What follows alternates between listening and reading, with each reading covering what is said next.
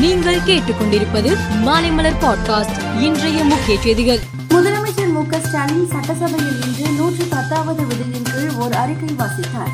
அதில் வரி மதிப்பீட்டு ஆண்டில் ஐம்பதாயிரத்திற்கு குறைவாக வரி வட்டி அபராத தொகை செலுத்த வேண்டிய வணிகர்களுக்கு நிலுவைத் தொகையானது முற்றிலுமாக தள்ளுபடி செய்யப்படும் என தெரிவித்தார்.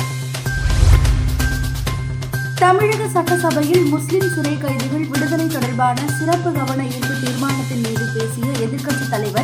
எடப்பாடி பழனிசாமி தீர்மானத்தை ஆதரிப்பதாக தெரிவித்தார்.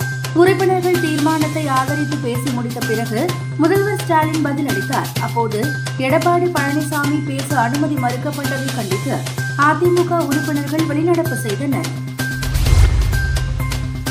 முன்னாள் மத்திய மந்திரி ஆர் ஆசாவின் பினாமி சொத்துக்கள் பறிமுதல் செய்யப்பட்டுள்ளன என அமலாக்கத்துறை தெரிவித்தது.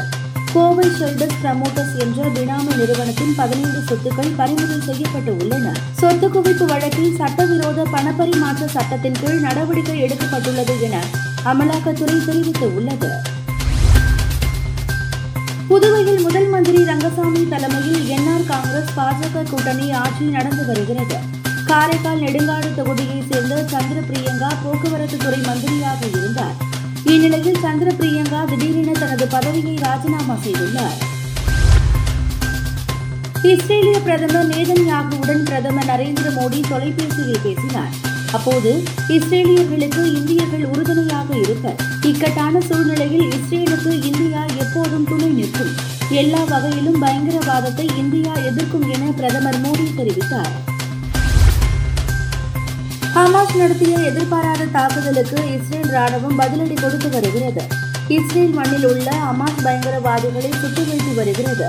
இந்நிலையில் இஸ்ரேல் மண்ணில் ஆயிரத்து ஐநூறு ஹமாஸ் பயங்கரவாதிகள் சுட்டு வீழ்த்தப்பட்டுள்ளனர் என இஸ்ரேல் ராணுவம் தெரிவித்துள்ளது. மேலும் எல்லைகளும் பாதுகாப்பாக உள்ளது என தெரிவித்துள்ளது.